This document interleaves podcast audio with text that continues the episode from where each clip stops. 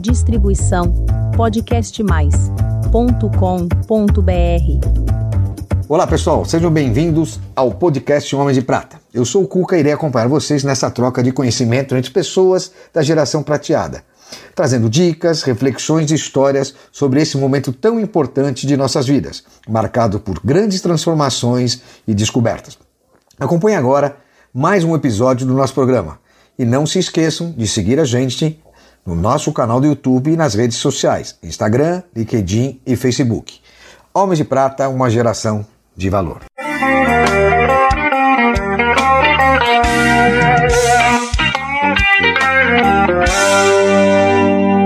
Olá, queridos amigos e amigas, seguidores e audiência do Homens de Prata. Eu, Cuca, tenho o prazer de entrevistar mais um cara muito legal, amigo dos amigos, amigos do Homens de Prata, que indicou Marcos Cardoso Lima. 49 anos, um executivo da Indra, que vai trazer experiências para a gente, não só da sua expatriação, quando morou fora, mas também algumas coisas pessoais e principalmente um trabalho social que ele realiza. Marcos, seja muito bem-vindo. Eu queria que você fizesse uma breve apresentação de você. Agradeço muito você ter vindo aqui, aceitado o nosso convite. O convite, inclusive, do Eduardo Costa, que é um outro homem de prata. Muito legal recebê-lo aqui. Me sinto honrado de estar aqui, né, fazendo parte dessa, desse grupo. E, e bom, é, eu tenho 49 anos, como você falou, pai da Daniela e do Thiago, é, uma carreira executiva é, que se consolidou a partir do ano de 2006, de lá para cá, então se vão aí 15 anos nessa, nessa vida aí de C-level, né? Mas comecei muito cedo minha, minha vida profissional, né? Como, como eu e o Eduardo, a gente brinca, né? A gente vem lá do BC Paulista, filhos de metalúrgicos, começam cedo oh, que orgulho, a cara. vida né, de, de trabalho. Comecei trabalhando aos 15 anos de idade, né, naquela, Bacana. naquela loucura de trabalhar e estudar ao mesmo tempo. E a partir daí foi se consolidando a carreira e, e, Bacana. e, e a gente vem até hoje assim.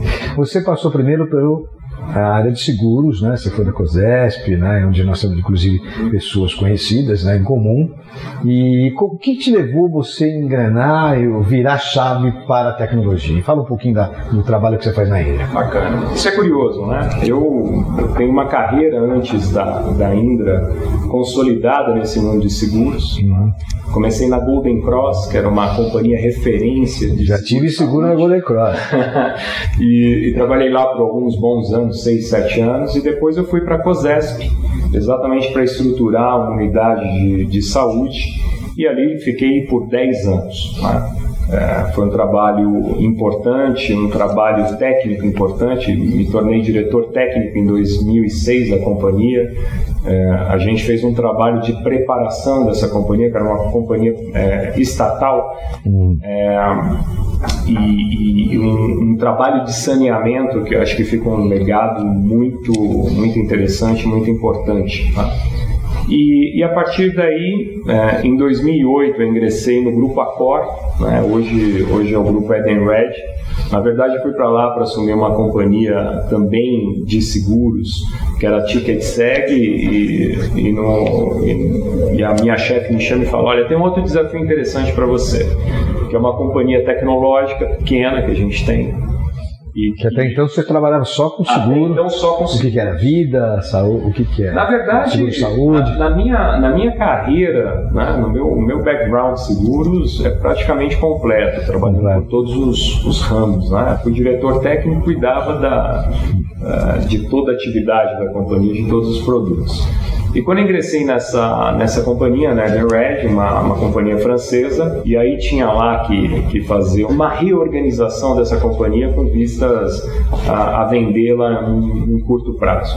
E aí eu fiquei durante três anos, tive esse contato com a indústria de tecnologia, né, e logo eu recebi um convite da Indra em seguida, no início de 2012. Que você está até hoje. Que eu estou até hoje, são 10 anos ainda, para assumir a unidade de seguros. Né? Aí, Hum. aí eu, o que valeu nesse momento foi meu conhecimento de negócio. Okay. Então eu ingressei no mundo de tecnologia pelo meu conhecimento de negócio. Você tinha um software, desenvolve software para a área de seguro? O que, que exatamente é? Na verdade, a gente tem nessa linha de seguros, né, não só os serviços comuns de tecnologia, é, suporte, manutenção de sistemas, implementação de sistemas próprios ou sistemas de terceiros, mas também a gente tem soluções próprias para esse mundo. Ah, que bacana. Né? Então, esse foi o grande desafio.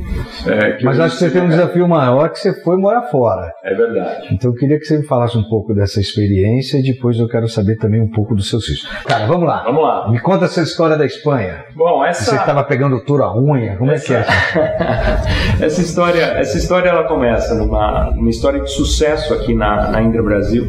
Como, como eu falei, ingressei nesse mercado sendo responsável pelo mercado de seguros aqui no Brasil. Hum. É, passados dois anos, e foi um mercado que começou do zero. Entrei na Indra, uma, uma empresa muito pequena, 500, 600 pessoas. Logo, aqui no Brasil. Aqui no Brasil.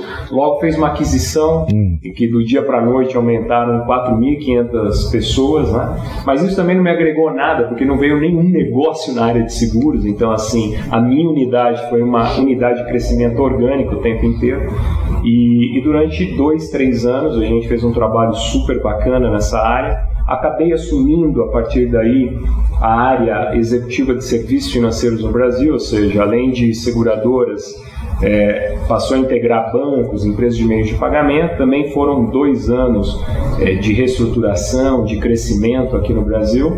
E aí eu recebi um convite é, do diretor global de serviços financeiros para assumir a área global de seguros. Tá? É, isso foi lá no final de 2016, 2017 me mudei para a Espanha, fui para Madrid. Madrid. E... A sede da nossa querida Mafre também. Exatamente. E em Madrid eu fiquei durante três anos, voltei um pouco antes do início da pandemia, que eu finalizei meu processo de transição e vim para um novo desafio no Brasil. Mas foram três anos incríveis, né? Como é que é viver lá? Os costumes, você tem dois filhos, né? um inclusive que é, que é um craque do futebol, você tem uma vida super ativa. Como é que você consegue? Lá conseguiu administrar essa coisa do seu esporte e dos seus hobbies? É, Cuca, Madrid é uma cidade fantástica. Né? Eu, Já olha as dicas, hein? Eu sou um apaixonado pela cidade de Madrid e, e, e, brinco com amigos, com família, que talvez acho que o final da vida vai se caminhar por ali, porque é um lugar incrível realmente de se viver.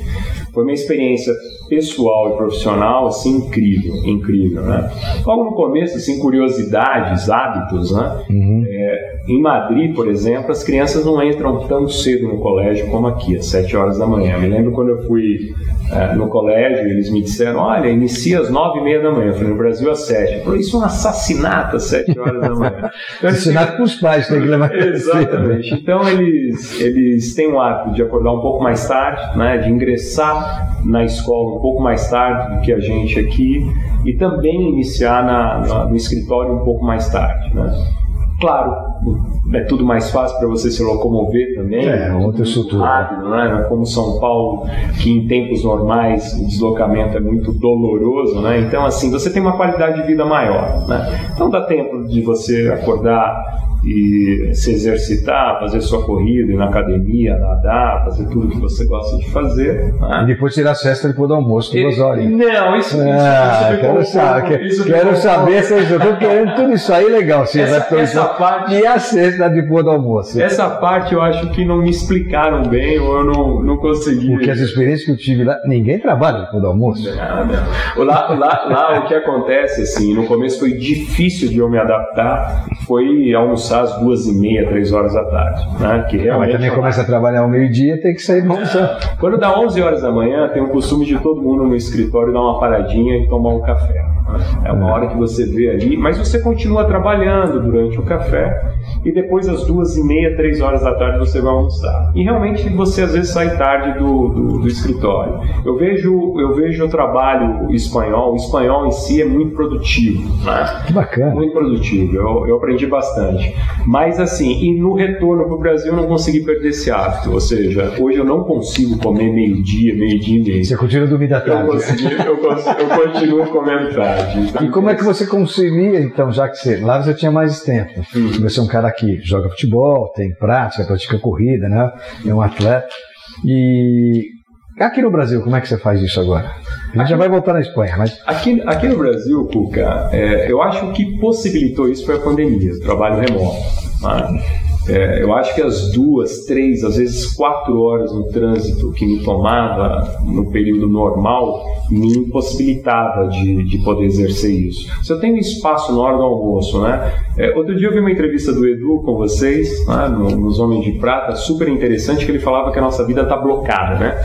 Então nós temos blocos de uma em uma hora, né? Então se eu tenho um bloco de uma hora de tranquilidade, é um espaço que eu busco para fazer uma corrida na rua, por exemplo. Mesmo depois do infarte? Mesmo depois do infarte, aos 47 Quem não sabe, aos 47 anos ele teve um infarte e é um cara que está se reinventando, se preparando para é, oficialmente ser um homem de prata. Falta um ano, está chegando. Exatamente. Eu, eu, brinco com o meu personal que eu tenho um projeto 50 né, e que estou louco para chegar nele cada vez mais inteiro. Né? É, mas aqui pode ser homem de prata mais novo também. Mais novo, é, mais não, tem problema. não tem problema. E, e assim, eu acho que a pandemia possibilitou um pouco mais disso. Né? Eu acho que a gente tem benefícios, a gente tem esse afastamento do convívio social, que é o é, que às vezes incomoda, né? Claro, às vezes atrapalha, inclusive no modo de gestão que a gente tem. Né? Eu acho que esse mundo híbrido entre estar presencialmente é, no escritório com a equipe, mas é, ordenando um pouco o trabalho digital, acho que é um mundo que vai ficar. Né? Eu... É, isso veio para ficar. Isso em todo, com todos que a gente fala, todas as áreas, os filhos e quem mais fala, tem já essa comunidade. Inclusive, muita gente mudando de São Paulo e já assumindo sua posição de trabalhar fora de casa. E tem um ponto fundamental que é o que eu tenho que transmitir para os meus filhos, né, e até para a própria equipe, é disciplina.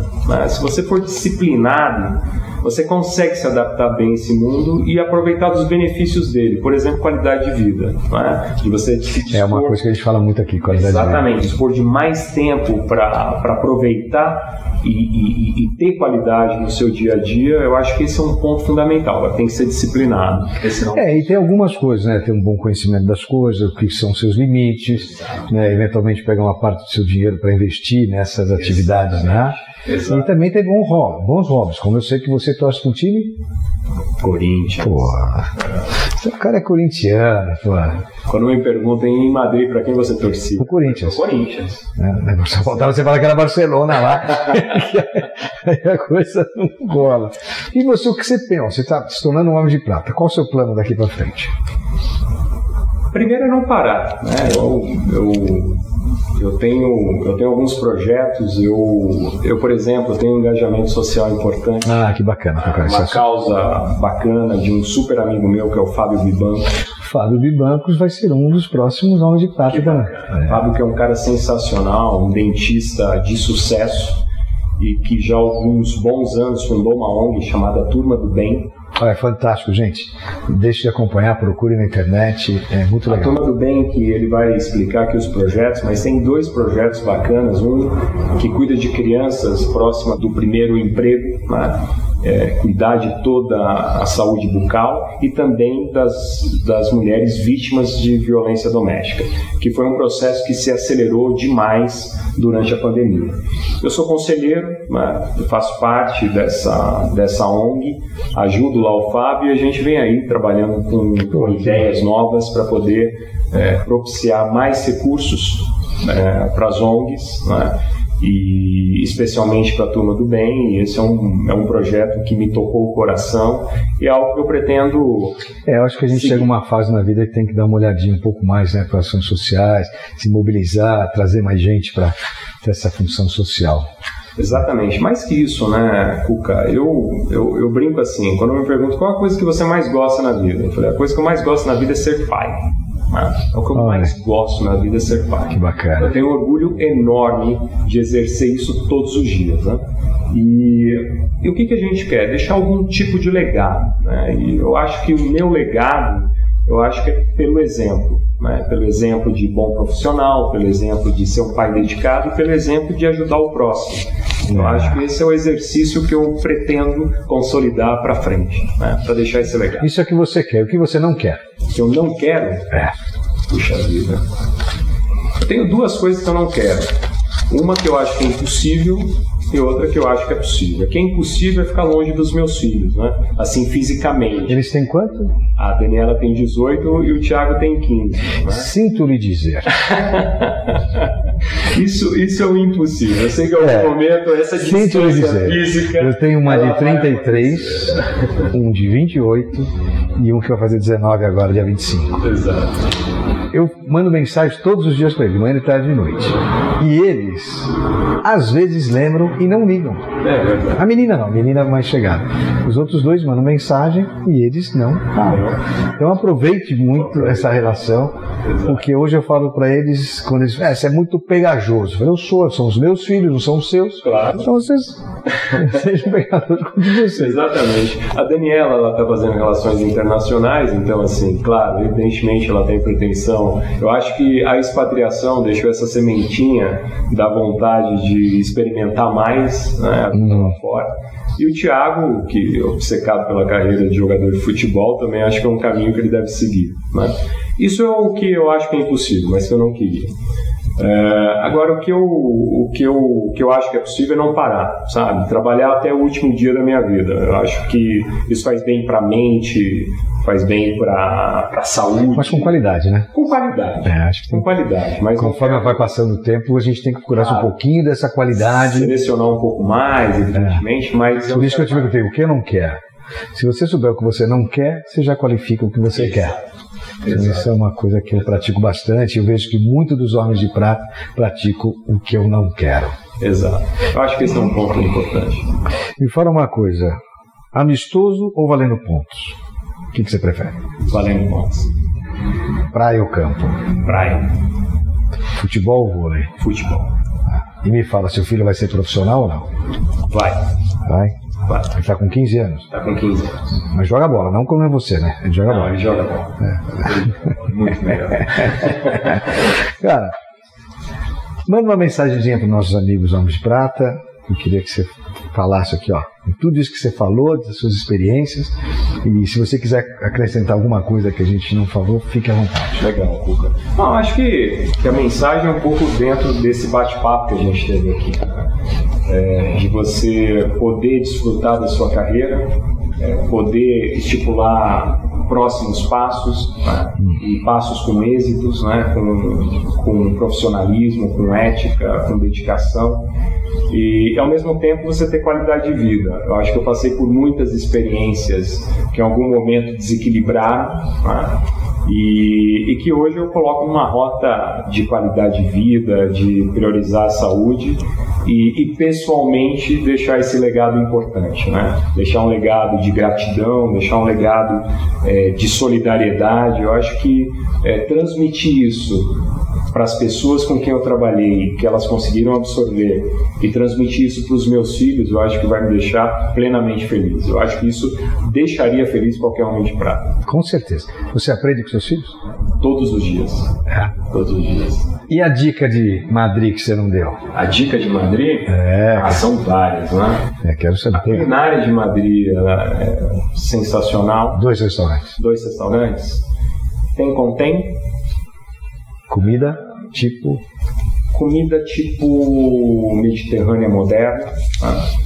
E um outro, não é um restaurante lá muito conhecido, tão glamouroso, mas se eu não falar, meus filhos vão me matar. Que é o nosso ponto de reunião, tá uma comida super saborosa, muito conhecida localmente, chama La Pulperia. É um, é um restaurante fenomenal. Muito obrigado, você dispôs do seu incrível tempo, tão dedicado ao trabalho, aos filhos aqui com a gente. Dividir esse momento é muito legal para nós. É um prazer recebê-los aqui no Homem de Prata. Espero que vocês tenham gostado do nosso novo entrante Homem de Prata. Obrigado pela sua audiência. Marcos, muito obrigado, obrigado cara. Um prazer, forte abraço. Homem de Prata, uma geração de valor. Obrigado, Marcos. Obrigado, Cuca.